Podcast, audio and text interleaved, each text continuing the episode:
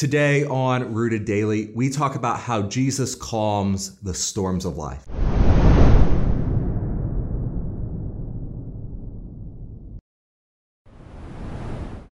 Welcome to Rooted Daily, the podcast where in 10 minutes or less each day we root you in the Bible so you can grow with God, you can weather the storms of life, and you can bear fruit. I'm Brandon Levy, and right now we're in one of those storms, and Jesus is offering us a way to get through it. You, you might know the story from Mark 4. The disciples are uh, in a boat that's halfway across the lake. A fierce storm begins to beat against it. The waves are so high, uh, they wash over them. Uh, it begins to, to, swamp their little ship. Uh, they're beginning to sink and they're bailing out as, as fast as they can. Uh, but more water's coming in than's going out. And it's obvious that if the storm doesn't die down, they will die.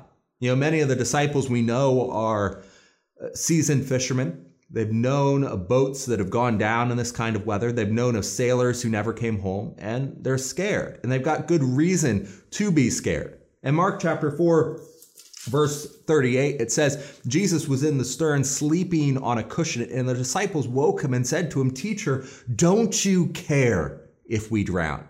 Now, here is Jesus asleep. How can he do that? Well, there's two reasons. Jesus knows who he is, he's the Son of God. And number two, he knows where he's going. He's going to the cross. Jesus was not going to die until he had fulfilled his destiny because of those two facts. That ship wasn't going down as long as Jesus was on board. But the disciples, they were frustrated because they weren't thinking that way. They weren't thinking of Jesus as the Son of God. They weren't thinking about him, uh, about his going to the cross to die for our sins and to rise from the grave. They weren't thinking about those things. As far as they were concerned, sure, Jesus was a good teacher, he was a powerful healer, he was a good friend, but that's about it. They weren't thinking farther than that. And now, here they are in the midst of a dangerous storm and they had been bailing for hours and hours uh, for all they were worth, and they are going down. They're going to die. And here is Jesus asleep. You know, the disciples wake him up uh, and cry, Teacher, don't you care? Don't you care? And at that, Jesus, he got up, uh, he rebuked the wind, he said to the sea, Peace, be still. And the wind ceased, and there was uh, a great calm. And he said to them, Why are you so afraid? Have you still no faith? And they were filled with great fear and said to one another, Who then is this that even wind and sea obey him? Now, what just happened there? Now, let's start from the beginning. Mark chapter 4, uh, verse 35 says, On that day when evening had come, he said to them, Let us go across to the other side.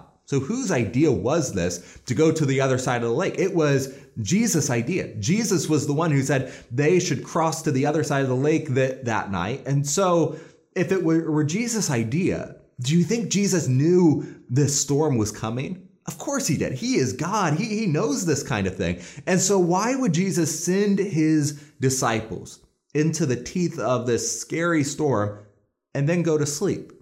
Well, he wanted to see what they do. This was a test, a, a multiple choice quiz, if you will. And in this test, the disciples had uh, at least three choices. Number one, they could bail and they could bail and they could bail until they sank.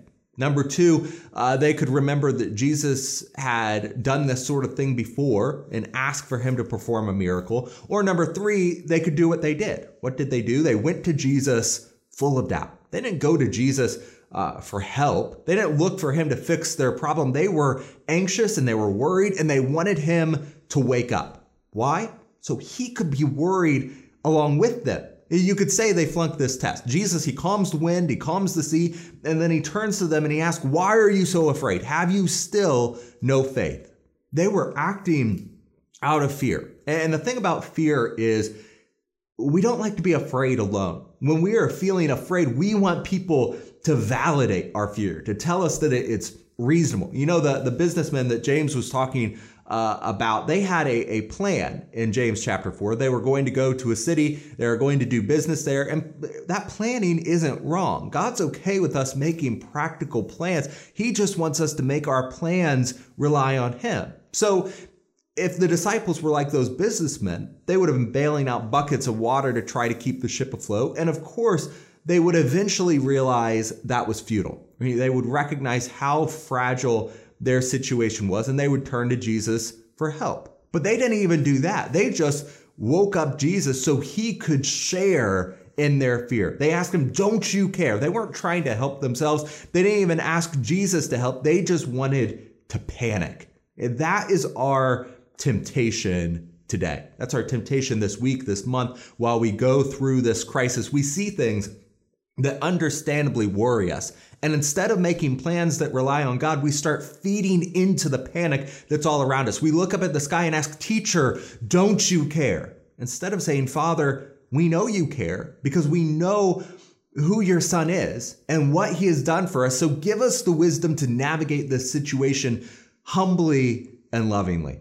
The disciples didn't do that. They gave in to fear rather than faith. And because they did that, Jesus taught them a lesson that speaks directly to us today. First, he tells them if they were going to follow him, they were going to need more faith than they had.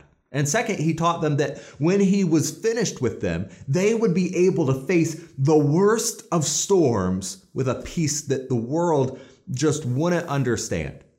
You know, later on in his ministry, uh, Jesus told them, Peace I leave with you. My peace I give you. I do not give to you as the world gives. Do not let your hearts be troubled and do not be afraid. In John chapter 14, uh, verse 27. You know, Paul wrote to the, the Christians at Philippi, taught them that if they did what Jesus wanted them to do, they would have the peace of God which transcends all understanding. You know, his peace, it doesn't seem to make any sense, and it will guard your hearts and your minds in Christ Jesus. Philippians chapter 4, verse 7 on the lake that night, Jesus was giving them an object lesson and the kind of, of peace that he would supply in their lives. When the storm was at its worst, Jesus just stood up and he spoke to the winds. He spoke to the waves, Peace, be still.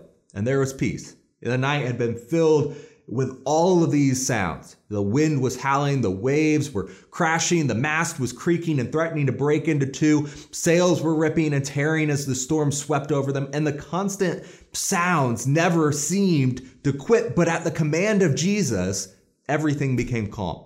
Everything was quiet. It, there was peace that night. You know, Jesus was teaching his disciples that when they reached the level of faith that he wanted them to have, this would be the kind of peace that they would have in their lives, a peace that could endure even the worst of storms. And when Jesus leads us through our storms, that's the kind of peace we can have. There are going to be times of trouble, of heartache, of loss, of disappointment. But in the midst of those storms, Jesus says, we can have peace. In the midst of this storm right now, this, this global pandemic, we can have peace. Why? Because we know the same things that let Jesus sleep in that boat that night, that he is the Son of God and he went to the cross. In this world, you will have trouble, he promises us, but take heart. I have overcome the world. John 16, 33. In another place, we're given this promise I will never leave you nor forsake you. Hebrews 13, verse 5. You know, you and I, we will suffer in this world, but take heart. Jesus will lead us through the storms.